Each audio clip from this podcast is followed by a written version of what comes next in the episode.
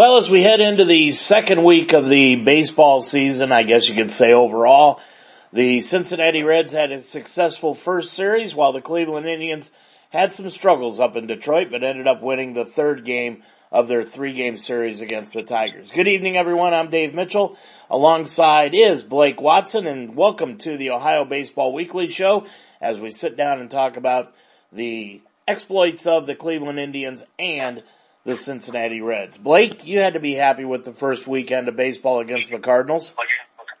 Yeah, I think uh, you know it's it's really difficult too because everybody after opening day was pretty upset, um, especially with the way Luis Castillo looked. I don't think anybody expects that to be the norm for that guy moving forward. Um, they, they just didn't play very clean on opening day. Then they come back the next two days and played outstanding. The one thing they did on opening day that they continued all weekend was that team is hitting right now and that's fun to watch. Yeah, what was your feelings on the uh, Nick Castellanos situation on Saturday? Neither one of us got a uh, chance to off, see it live, but nonetheless. First off, he uh, he he shouldn't have been ejected. If anyone was going to be ejected, it should have been Yadier Molina. Um, all he did was basically celebrate, and then this new this new you know MLB that's different than the one you know we we both grew up watching. That's something that's celebrated, right? That's something they want kids to do and they want these young guys to do. And, you know, he's a fiery player. Um, he pimped a home run on opening day and he hit a bomb on opening day. Um, and then he took 93 to the ribs. Nobody's happy about that. So when he comes around to score and he celebrates, is it a little much? Probably, but it doesn't give Yadier Molina the right to kind of charge him. Um, and then they they said they ejected him because it was you know the COVID stuff, and then nobody else who broke the COVID protocols um, was ejected, which is just doesn't make a lot of sense. That being said, the ejection doesn't really matter. I absolutely love that fire, and and you can see the entire team playing with it. Um, and I think you know that that that what he did is something that can carry over um, and kind of set a tone for the entire season and for the entire team. Because they've got a good baseball team. They've got young guys in some spots. I think Jonathan India played fantastic. Um, so I, I think the Reds got a chance to be pretty good, and I love the fact that they're playing with a little bit of nasty. Blake, uh, you know, the, they, they took two out of three against the Cardinals, and I thought Hoffman yesterday threw an excellent ball game. How'd you feel? Absolutely. I don't think anybody expected him to throw that well against that lineup. Um, and I know that NL Central, we're going to do our predictions, but one of the more difficult divisions in baseball to predict, but kind of, it's kind of a unanimous thing that after the Cardinals got Arenado, people thought they would win the division. Um, and the Reds kind of beat the brakes off of them. And even outside of that six run inning that Castillo gave up in the top of the first inning of opening day, they beat them for every other inning. Um, if that inning, if that six inning, six run inning doesn't happen, the Reds sweep the Cardinals. So, um, I'm pretty happy with the way they played overall. Um, and I, yeah, I think Hoffman pitched great. I don't think he's going to be a guy that you expect to be one of their guys down the road because, you know, Gray's out and Lorenzen's out. That's the reason he's starting. Um, but, you know, that's depth, right? And that's something the Reds have not had in the past. The guys they can bring up from the minor league level that can give them quality starts should someone go down. So I, I like Hoffman. You know, the one thing, and it's difficult to measure. I don't think anybody has probably gone back and taken a look at this. But with baseball starting as early as they do, although, you know, last year they were scheduled to start on March 28th and then COVID hit and they were unable to do it. This year they, everybody started on April 1st. But Blake, you know, it was, it was extremely warm in Cincinnati at the beginning of the week and then the baseball season hits and it turns cold. Luis Castillo pitches opening day. I'd like to see some analytics about that that players from the Dominican, especially pitchers, just how well they throw in cold weather because they never have to acclimate themselves to it until they get to the major league level. And then you don't know how they're going to acclimate. And I think that had a lot to do with Castillo uh, his performance on opening day. He just didn't seem like he could get a good grip on the ball. Well, yeah, I agree with that. And it, you saw him constantly blowing into his hand. Um, the only thing about Castillo too, and I don't know about the Dominican-born pitchers, it makes sense, right? But um, he's also he's sort of, his best pitch is that devastating changeup. And if you don't have any feel, you can't throw a good changeup. Like, it's almost impossible. Um, and it's hard to get a good feel when it's that cold outside.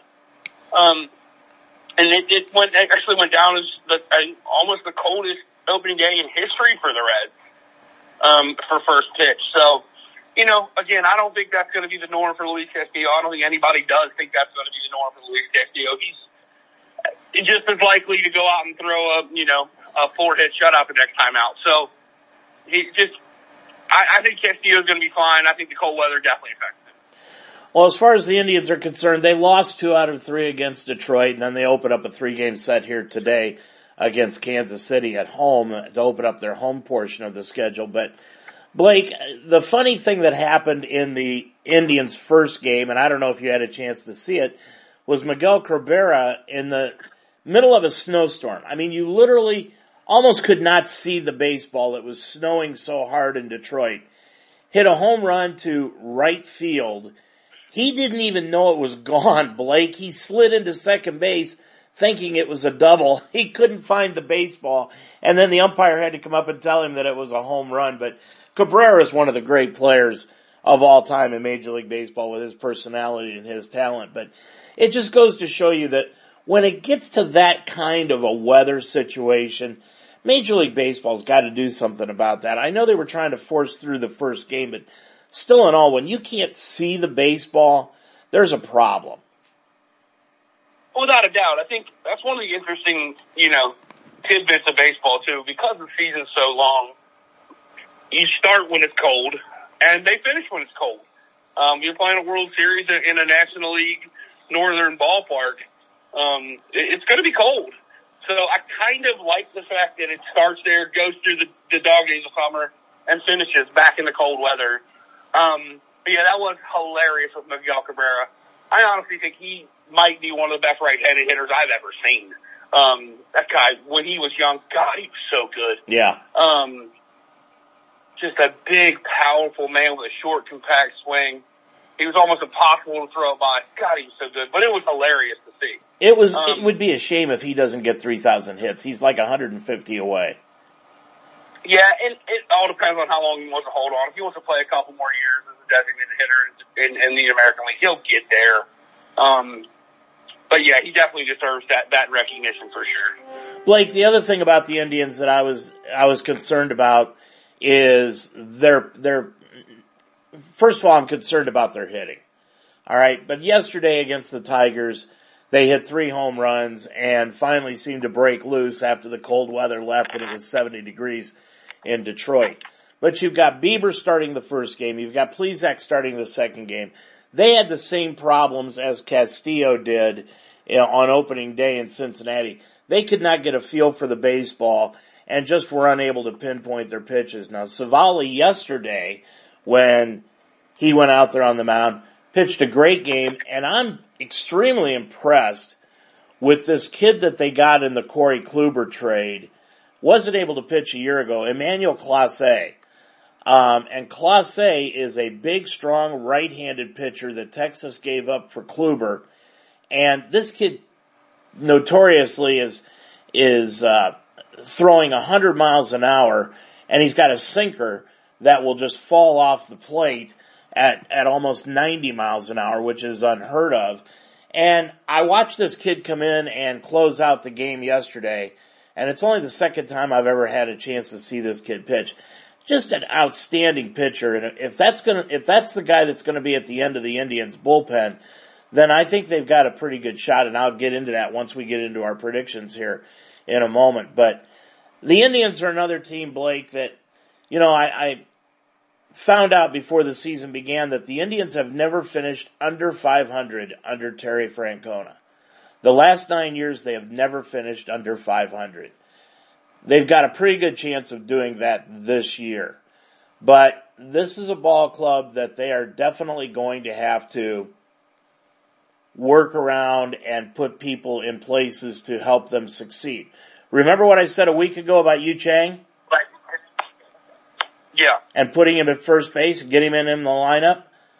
They did that on opening day and yesterday. They played him at first base. He came up with a big two run single yesterday that gave the Indians the lead.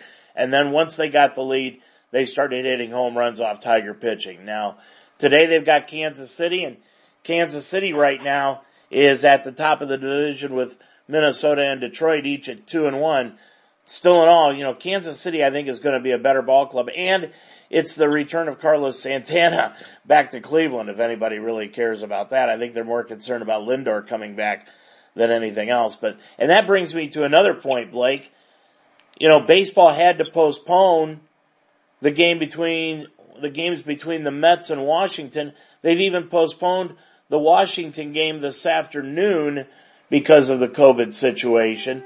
And it, it's going to be a it's going to be a bad situation there, Blake. If they're going to have to postpone games, it'll almost be like St. Louis a year ago. Yeah, but it, it, in reality, we're in a better spot this year to do that because they have the uh, 162, the the length of the season to make up more games. so last year they were trying to make up all those games in, in very little time. I think you know, better safe than sorry early is to not let it become an outbreak, not shut down a bunch of other teams, um, and, and, do it the right way.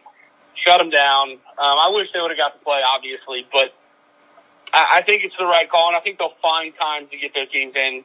I mean, divisional opponents, so that they'll play each other, you know, whatever it is, 18 times or whatever. So they've got time to, you know, do some seven inning doubleheaders and, and make those games up. Whereas last year it would have been much more difficult to try to get all those games in. Um, so I think I think they probably made the right decision. You know, I want to run this by you real quick before we get into our predictions, and then we're going to round out the show with Major League Baseball moving the All Star game. But before we get into the predictions today, I, I want to ask you about this. We talked about all the rule changes that baseball is implementing. I've come up with a rule change that I would like to see them do, and they could add a player to the roster and supplement things with the Players Association. With all this crap that they're coming up with to speed up the ball game, why not with, this has got to happen with two outs. If the catcher gets on base with two outs in an inning, you are allowed a pinch runner for that catcher and the catcher can go back into the ball game. So the catcher can get into the dugout, get a rest, put the equipment on. It, it happens at a lot of levels. Um, so like our summer ball was always that way. Um, and it was always basically for the speed up the pace of play stuff. Um, I think with, with TV rules the way they are, um, the fact that they're in commercial between every inning, you never rarely see that, that we're waiting on the catcher to get out there regardless of where he is on the base paths. I, I, I mean, I, I like the rule. We used it, we used it a lot. Um, but I, I don't see that happening because of the, the TV commercials. There's just no need for it. It will not speed up the game at all.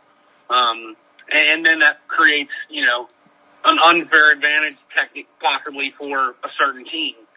If you have a Billy Hamilton on your roster or a Dee Gordon on your roster that you can pinch run for the catcher every time there's two outs, and you know you got another another team that doesn't have a guy like that. It's a bit of an unfair advantage, um, or may change the way people construct their rosters. Um, but I, I just don't see it happening. I wouldn't be opposed to it because I've seen it work, but I just don't think they'll do it. All right, let's get into our predictions. Let's start out in the National League, and. You know, realistically, when you look at the first weekend of the season, Blake, there are only two unbeaten teams and Philadelphia is one of them. Philadelphia is 3 and 0 on top of the National League East. The Houston Astros have won four in a row under Dusty Baker and they are 4 and 0. So there are only two unbeaten teams out of the 30 in Major League Baseball, which is interesting after the first three or four games that, that teams have played, that they're the only two unbeaten teams after the weekend. Not even the Dodgers and the Padres have done that. But let's start out in the, we'll, we'll do the National League Central and the American League Central last. So let's start out west. Let's go out to the National League West, and what do you think is going to happen out there, Blake? I mean, it's super easy to just say the Dodgers are going to run away with the division. Um, they're far and away the best team in baseball. It's really not even close. If you go position by position, they've got guys that are among the top five players in their position all over the diamond, including a couple, three possibly starting pitchers that you can consider, you know, top 15 guys in baseball in, uh, Bauer, Buehler, and, and Kershaw when he's healthy. Um, it's really easy to say them. That being said, I think the Padres might be the second best team in the National League. Um, what they did this offseason, man, they, they really improved that club. That, that ownership group is spending some serious coin.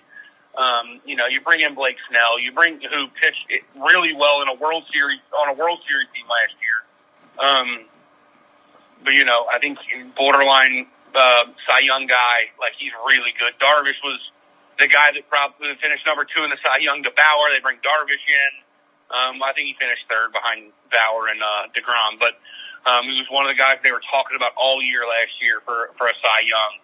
So you bring in two dudes of that caliber to, to anchor that starting pitching. You know, there, if Clevinger was healthy, that starting pitching rivals anybody in baseball. Um, and, you know, you got Tatis, you got Manny Machado, you got Eric Hosmer, you got some serious dudes in that lineup too. I would not be shocked at all if the Padres, that young nucleus, finds a way. That being said, I think it's a lot like the Cubs a few years ago. I think they're still a year away. Um, so I would have to pick the Dodgers. I think the Dodgers are the best team in baseball. Um, but you know, we know in baseball that doesn't always mean that they're going to get the most wins and win their division. So I think you have to pick the Dodgers with the caveat that the Padres are really, really good. Yeah, I, I would agree with you out there. I think the, the Dodgers are the hands-on favorite, hands down favorite to win that division. I mean, they're, they are just loaded, but the Padres are too. And I think if the Padres could find a couple of surprises, not only in their starting rotation, but in their bullpen, they might be able to pull out, uh, that division. But I'm going to tell you right now, I think the Dodgers are going to be a team that are probably a 98 win team this year, if not 100 wins. So I've got the Dodgers one, San Diego two. I've got Arizona number three and San Francisco number four with Colorado number five. And the only reason I put San Francisco down at number four is I just think they're mismanaged. I just, I don't like their manager and, and that, that's the big thing that I, that I've got with them. Let's move on to the National League East where I'll start out this time. The National League East, I think, is one of the tougher divisions to really try to assess what is going to happen because you got some good teams out there in Philadelphia, Miami, the Mets who just picked up Lindor and they've got some pitchers coming back, Washington and Atlanta. Now Washington is a team that won the World Series, you know, two years ago and they came out of nowhere really to do it. But I think this year, Blake, I, I don't think that's going to help them. I think Washington is a team on the downslide and not on the upswing. I think Washington's going to end up finishing last. The team I'm going to go with out, out in the East to win that division, I'm going to take the, the Phillies. I think last year was kind of a warm up for them. They've improved their pitching staff. Um, they're probably the odds on favorite to even get Kris Bryant from the Cubs at the, uh, at the trading deadline, which now by the way is still July 31st. Miami's a good ball club. The Mets are a good ball club. Atlanta's a good ball club. I've got Atlanta second, finishing just outlasting uh, the Mets in that division, and that's not taking anything away from Miami because I think Miami. I watched them a couple of times this weekend, Blake. I think they're a really up and coming ball club and especially their pitching staff. They've got some things down there to work on and Mattingly has, has done an outstanding job with them. But I'm going to take Philadelphia one and Atlanta two with the Mets three, Miami four, and Washington five. Uh, I think I'd be pretty much the same, except for I'm taking Atlanta one, um, Philly two. Um, as the rosters are currently constructed, I am. I don't think. I think the Braves had too much starting pitching, especially once Soroka gets back. Um, to uh, for, for, for the Phillies to deal with. Now the Phillies lineup's really good. They've got enough pitching. They're going, they're a good ball club for sure. Um, but I think Atlanta with free, free Charlie Morton over, um, Soroka getting healthy. Bless you. Then you look at their lineup. They got maybe the best first baseman in baseball in Freddie Freeman. Ozzie Albies is good. Ozuna and Acuna in the, in the outfield. Um, I think a lot of that, what they do will be determined based on what, you know, the, the young rookie center fielder Cristian Pache does. Um, but I think Atlanta's the class of that division. Um, but again, like you said, it's one of those ones that could go any way, right? It's, I wouldn't be shocked if the Mets, the Phillies, or the Braves won that division. I don't think the Mets have enough. Um, but again, another one of those, just like we t- I talked about with San Diego, it's, a, it's another group that the ownership is going to go get players if they need to. Um, if they have if they have a need and they're in the hunt, there's no doubt that they will find a way to bring in somebody that matters. Yeah. Um, that can impact the ball club. So those three teams, I think for sure. I think Miami is a good story, and I think they'll be competitive. They're a lot like the you know the Rays in the American League in the fact that no big names, they just find a way to get it done. Um, so I think they'll be good. I think they're very well managed. I think Don Mattingly's very good. I just don't think they have enough enough horses to, to compete with those other teams. Okay, let's move out to the American League West and see how you feel about that division in the American League West. It's another one that's super difficult to pick. Um, you know, the, the, I guess the favorite would have to be Houston. Um, but again, I think Oakland's always good. Um, I think the Angels are going to be better. You see what Shohei Ohtani did last night? Yes. What a, Oh my God. Ma, I mean that fastball that he, that he creamed in the first inning was belt high and what a perfect swing. Hey, he's a really good hitter. Um, I mean, first time since they said 1903 that a pitcher has batted second in a lineup. Like that's unbelievable that that's what happened. Yeah, but did you Um, hear the and other, he did you hear the other stat about that? It, it No. was the first time since 1977 that a pitcher has been in the starting lineup, the batting order for an American League ball club, and that only happened because the manager screwed up the lineup card. That's see, that's crazy, and he it's rightfully so. He should be in the lineup. Um, and they went three and one over the weekend, so you know they're they're definitely not a, a joke by any stretch of the imagination. Um, but again, I just don't know what they have other than Trout and Rendon. I know they brought in Jose Iglesias to play shortstop, who we saw a couple years ago in Cincinnati. He was a really good baseball player, a winning guy. Um, but they they would probably also another team would have to make a move for some sort of offensive player, um, whether that's a you know a corner infielder or another outfielder or whatever. Find a, a, another designated hitter. Um, I guess Ohtani will DH mostly when he doesn't play, but or when he's not pitching. But I think you have to go with Houston. But as good as Houston's been for as long as they've been that way, they definitely lost some talent, right? You lost George Springer. They don't have the pitching staff they once had. Um, Yeah, Verlander's So, I out mean, for the year. Verlander's out for the year. Um, they've lost some other guys just that have moved on. Um, you know, Gerrit Cole and the like a couple years ago. Um, that, that team, man, is another one of those teams that they just find a way, but they got the ultimate X factor in the fact that I think Dusty Baker's terrible. Um, so I think I, would still probably have to go Houston based on their team. Um, but I would not be shocked if the Angels, this is the year that Trout finally gets to play in the playoffs.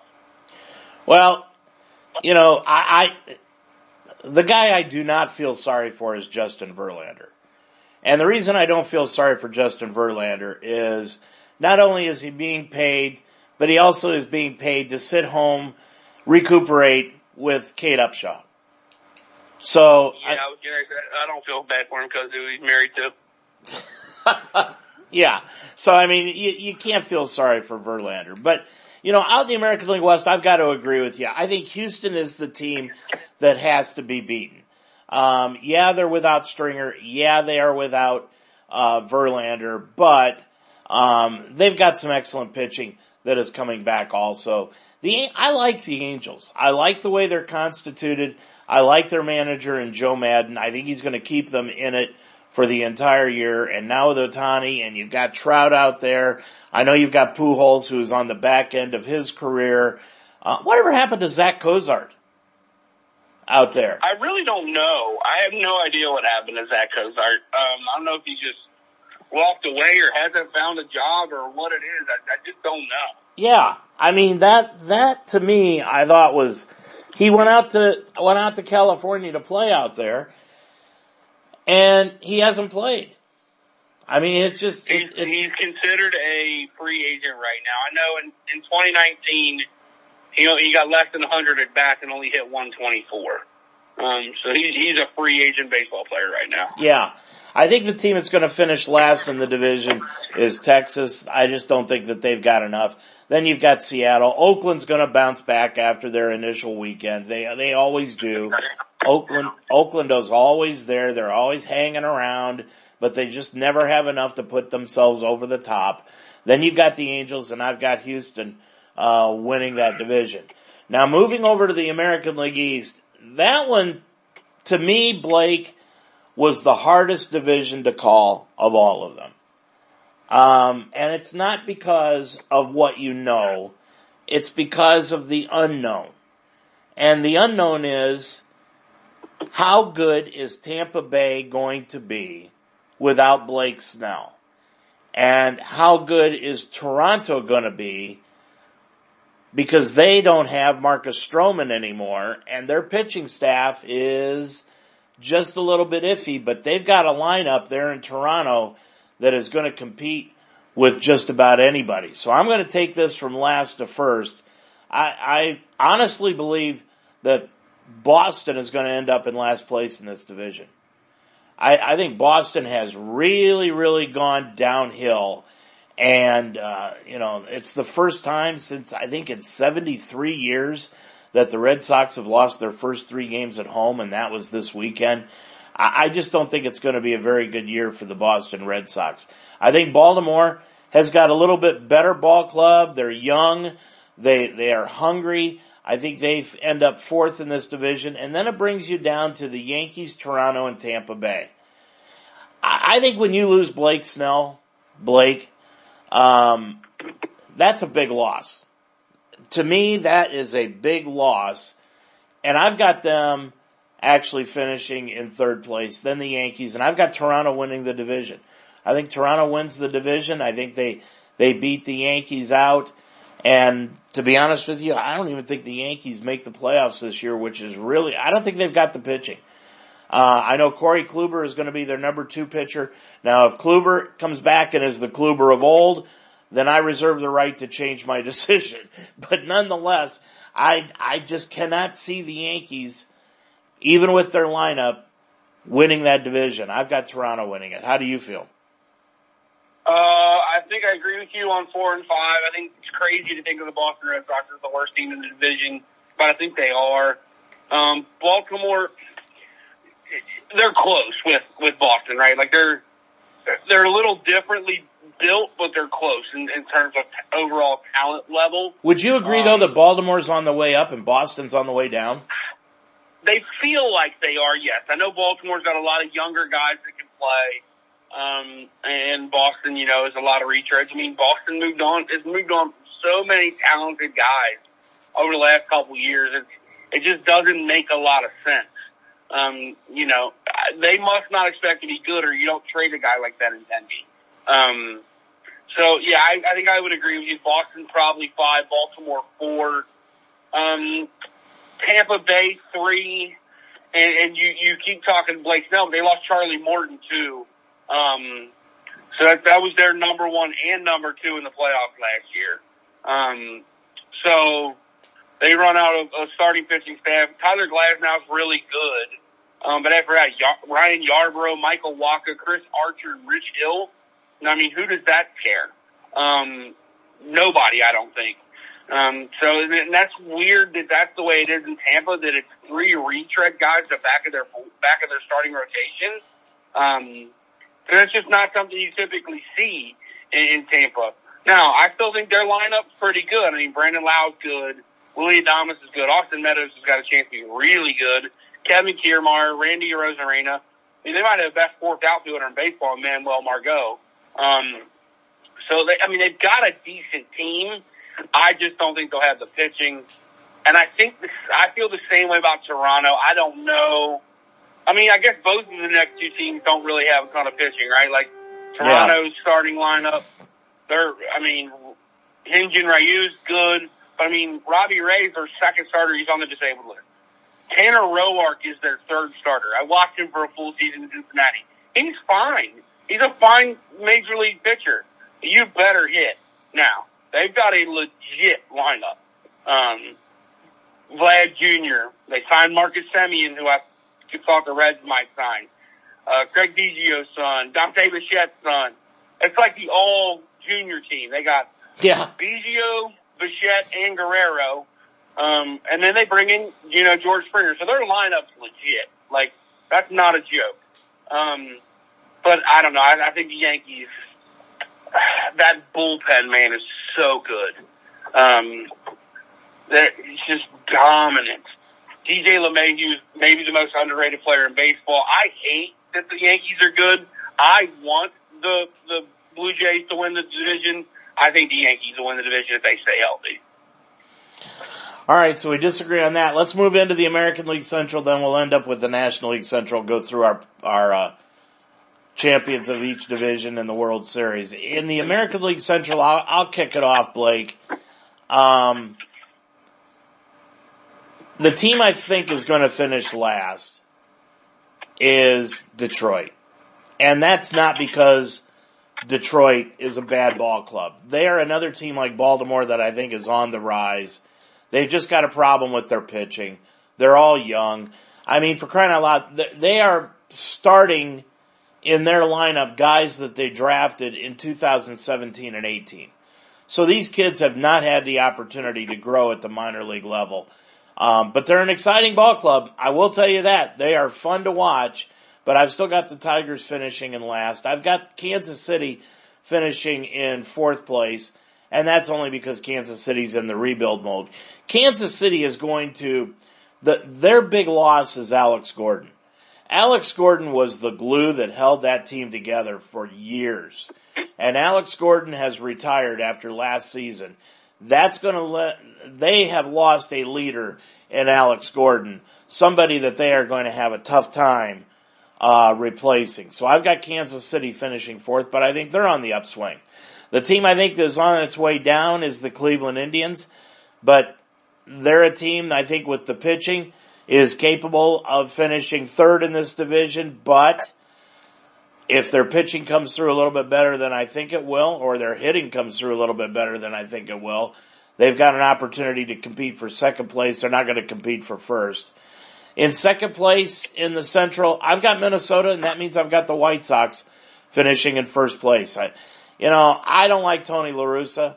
I think Tony La Russa believes that he is a god to baseball. But Tony La Russa has won everywhere he's been in the regular season. I, I discount the playoffs, but he's won everywhere he's been in the regular season. And I think he's going to do that with the White Sox. You know, he's the oldest manager to ever come out of retirement and manage a ball club, Blake. He's 76 and 10 months old. I didn't know that, but, and I actually kind of forgot he was the White Sox manager, to be honest with you. Um, because I definitely think they're the class of that division, talent wise. Yep. Now that team might implode because of him. Um, they don't. They got a decent starting rotation. Giolito's fine. Adding Lance Lynn was big. Um, Lance Lynn, you know, he's just a consummate professional kind of dude. He's kind of like a a new age, uh, a lot like what I thought Bronson Arroyo was for the Reds for a long time. Like just a solid major league pitcher. And inning he's Not going to go out and himself. Yeah, he's just a good, good pitcher. Yeah. Um, he's never going to go out there and have a sub three ERA, but he's never going to have a, a plus five ERA either. So he's going to give you a chance to win every time he takes the bump. Um, so have that lineup, Grandal, Abreu, Madrigal, Anderson, Luis Robert, and Adam Eaton's big too. I think Adam Eaton's a legitimate big league hitter. Uh, he's actually a guy that I wanted the Reds to go after a few different times just because he's more of a put it in play kind of guy. Um, so I think Chicago wins the division. Um, I think the Twins finish second. I it'll be close, and I wouldn't be shocked if it went the other way. I actually think the Royals might finish third. um, because they're, they're, the difference between them and the Indians for me is they're making an attempt to be better, where the Indians are kind of not. Um, at least they go out and acquire guys like Benintendi. Um, you know, Whit Merrifield's a good player. Salvador Perez is still there. They get Carlos Santana. Um, they've got four or five legitimate major league hitters in their lineup. Um, and I think the Indians are fourth, and I think Detroit, well, again, I think they're on the upswing. I remember saying this after week one last year, where, you know, when they played the Reds, like, they got some talent on this team. Some young guys that can really play the game. Once they figure it out, maybe get the right guy running that organization from a managerial standpoint, that team might take off.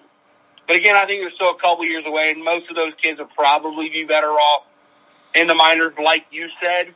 Um, but when you're bad, you might as well bring them up and let them learn at the big league level. Um, I've always been a believer in that. I've always been, I don't understand how teams always do the opposite of that. Like leave kids in the minors till they're 24, 25.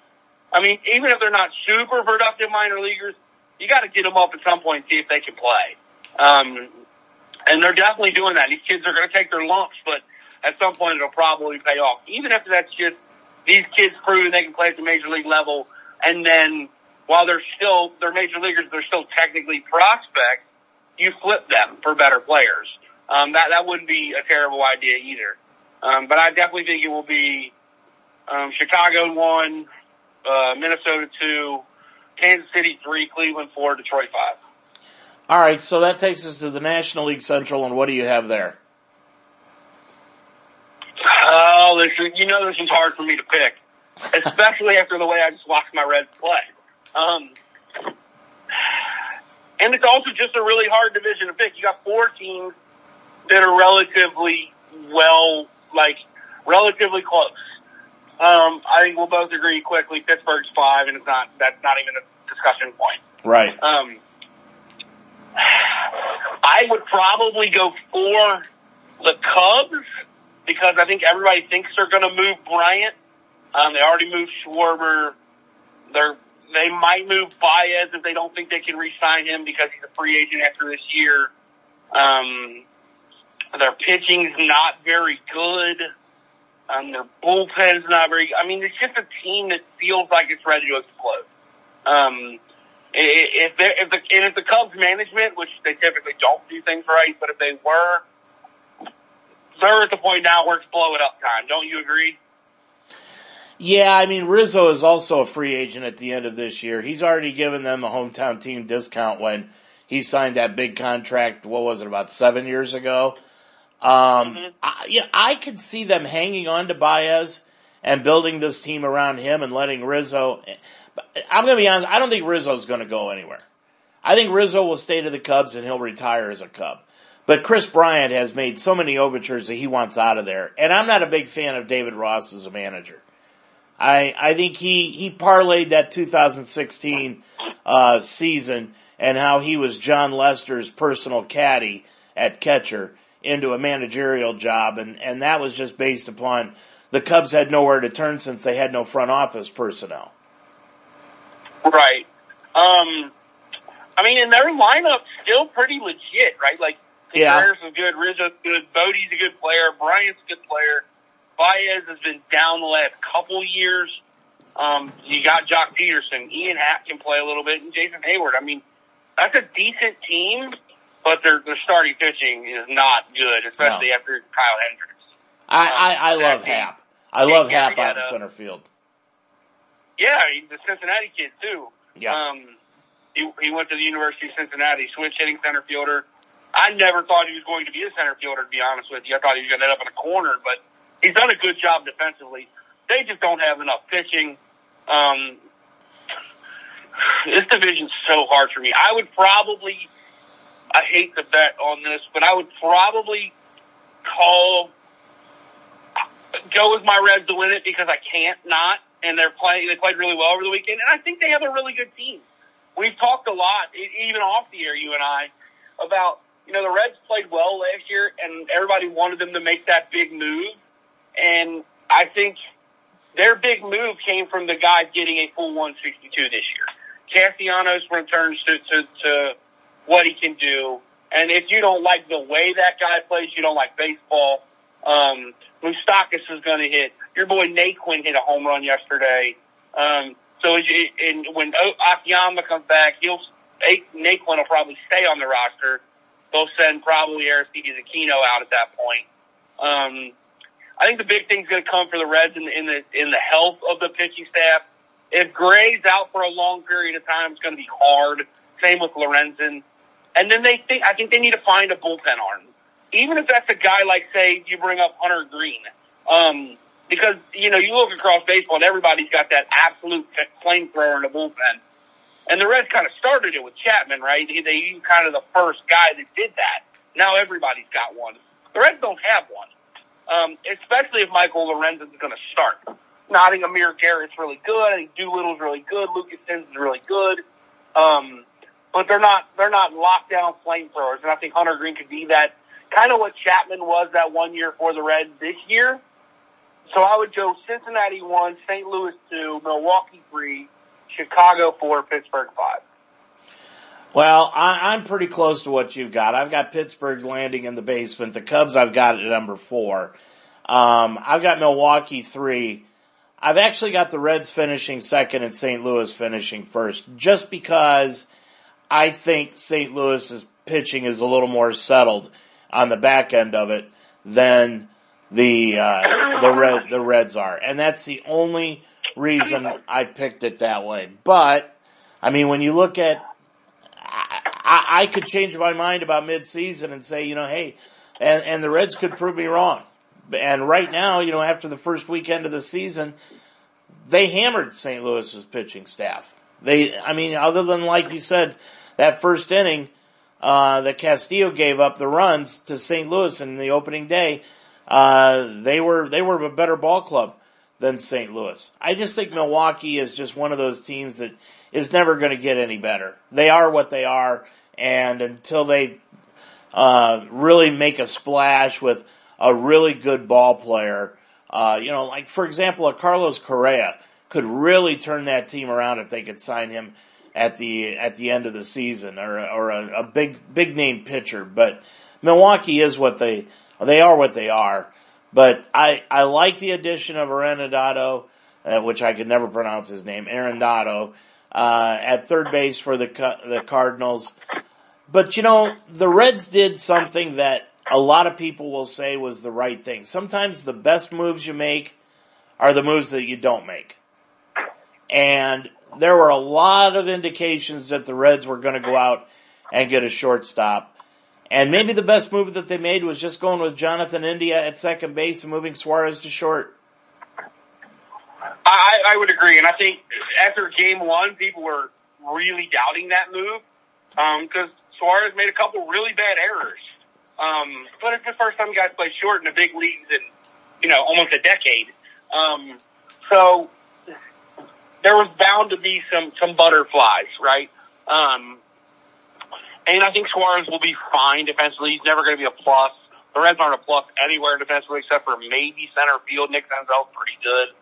Um, I, I guess India looks like a pretty good second baseman too yeah. at this point. Um, and then their catching duo is pretty good too.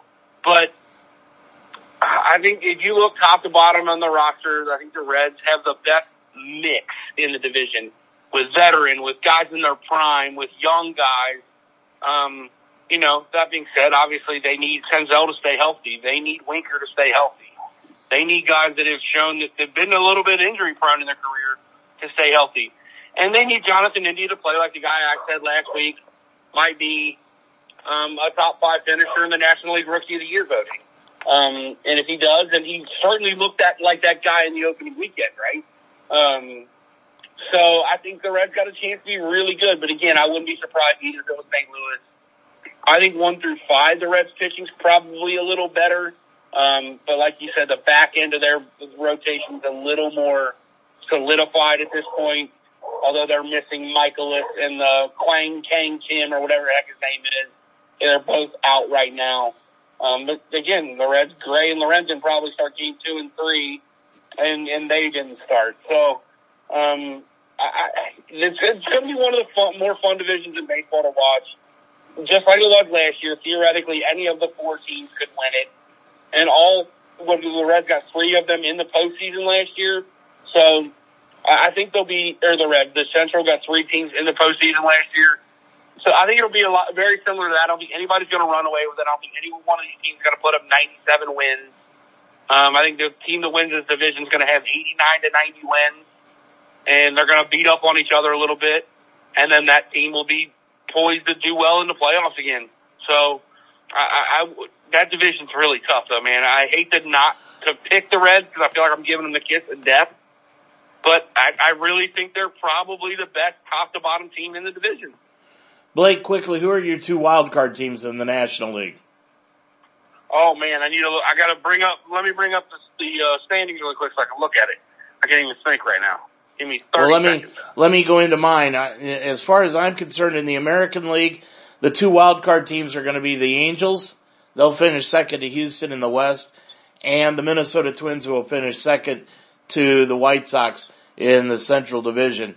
Now, in the National League, I've got the Padres winning one of the wild cards and Atlanta winning the other wild card, finishing behind Philadelphia in that division.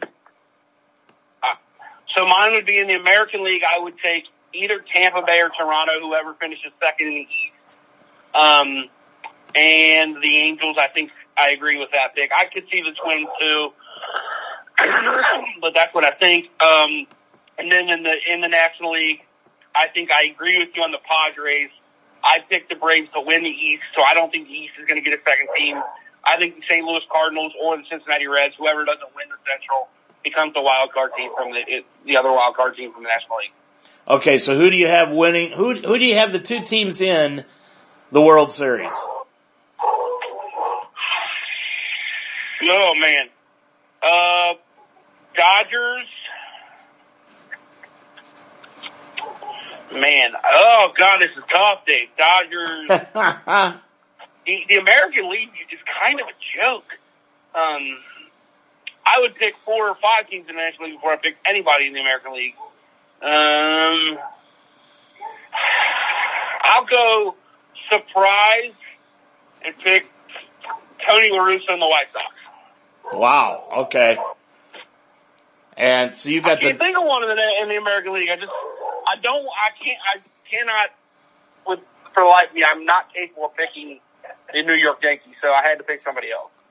well. I'm going to take the Dodgers and Houston to win win the American League, and I've got the Dodgers winning the World Series all over again. How about you? Uh, I, I mean, I think anybody that doesn't pick the Dodgers to win the, the, the World Series in one of these things is crazy. I like your Houston pick. I think they have to find another starter. If they don't find another starting pitcher, no shot. Yeah. Yep. Blake, all right, let, let's move into, I, I don't normally like to bring politics into this show because we get enough politics as it is, but every once in a while the two cross over. And, you know, last week Major League Baseball, uh, moved the All-Star game from Atlanta this year. They haven't announced where it will be, but they've taken it out of Atlanta because of the new voting bill that the Georgia, uh, uh legislature has put into place. Um, I've got my feelings about it. How do you feel about it? I think it's ridiculous. Um, not only do I think it's ridiculous, I just I hate when professional sports um, try to try to play politics. Um, that's not what it's there for. Um, I'm I'm fine with individual athletes, you know, using their platforms to to, to do what they think is best.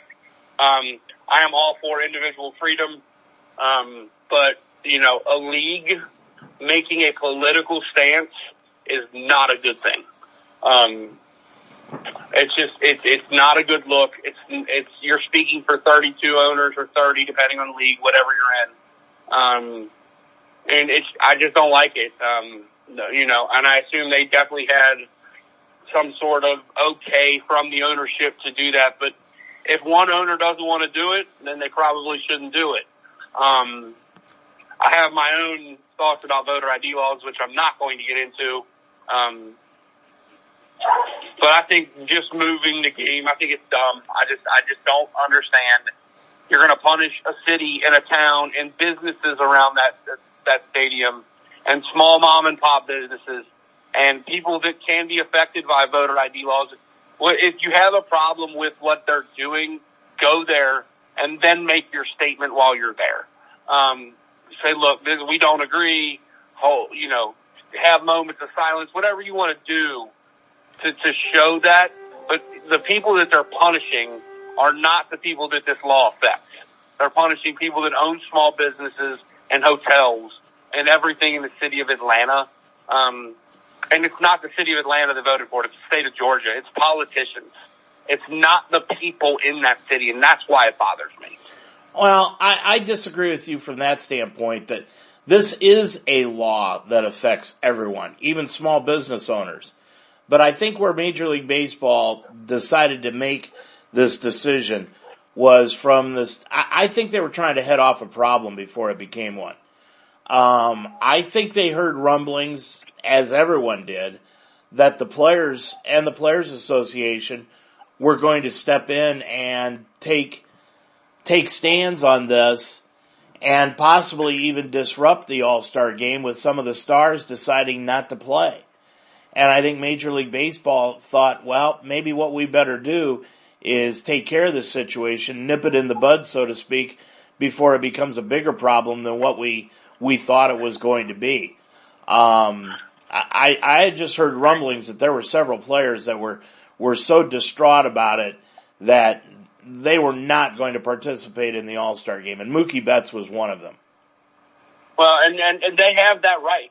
And I believe Mookie Betts is from Georgia, isn't he? Yeah. Um, and he's allowed to, he's allowed to have those thoughts. But, uh, you and I both come from places where we work for corporations where we're not the boss. You players aren't the boss. They don't run things. Um, it is still a business ran by the ownership. And if the ownership decides that's where they're going to play, either the players play or they face those consequences. They don't get to make the decisions. That's not the way businesses run. Um, it's a, the, the major league sports, major sports are not run that way. They're becoming more and more run that way and they shouldn't be. Um, it is still a business. I remember a few years ago, I was arguing with a friend of mine about Josh Gordon in the NFL. Well, he, he's in Washington. Weed's legal there. Yeah, well, his employer says it's not. That's all that matters. It doesn't matter what the law is. Your employer still has the right to make uh, make their own decisions on things, and you either abide by them or you move along. That's just the way it works. Now, professional athletes are in a different position because they're not like you and I. Not everybody can do what they can do. So they have a lot more leverage, and I applaud them for utilizing that. Again, I'm all for individual freedom. But if an employer tells you this is what you're going to do, this is what you have to do, or you're not going to be employed here, then you have to do it. Or you have to move on. And then that's, that's, that's just the way a capitalist country works. That's the way capitalist society works. Um, and that's what we are. I, I, I just don't, I think they're punishing more people than they're helping by, by, by, like, have you heard one person say, well, I guess Atlanta or Georgia's going to rethink the, the law they've already passed because Major League Baseball's not coming? I don't think that's going to happen. So what did they accomplish by doing it other than hurting the people that, that that game could have impacted in a positive way. That's my thought. And I, I'm all for everybody having their own thoughts. I just don't know what making that decision accomplishes in a positive way. Blake, what do the Reds have coming up this week? you know what, Dave? As you know, I'm very busy um, at work, so I haven't even looked at who they play this week. Um, well, they've got right now. They've got Pittsburgh coming up this week. I mean, uh, to to open up uh, homestand tonight. Pittsburgh, and then they travel to Arizona this weekend. Yeah. Meanwhile, the Indians, by the way, they've got Kansas City coming to town. They're opening up their home portion of the schedule this afternoon. And then later on this week, the Indians are going to be on the road back in, or they'll be at home, excuse me, and they'll be entertaining Detroit again. So it should be interesting. And we'll be able to talk about it again next Monday. So Blake, have a good week. Do the same, Dave. All right. That's going to do it for tonight's program. Thanks a lot for joining us here this evening, everyone, on the Ohio Baseball Weekly Show. Until next week for Blake Watson, I'm Dave Mitchell. Have a good night, everybody.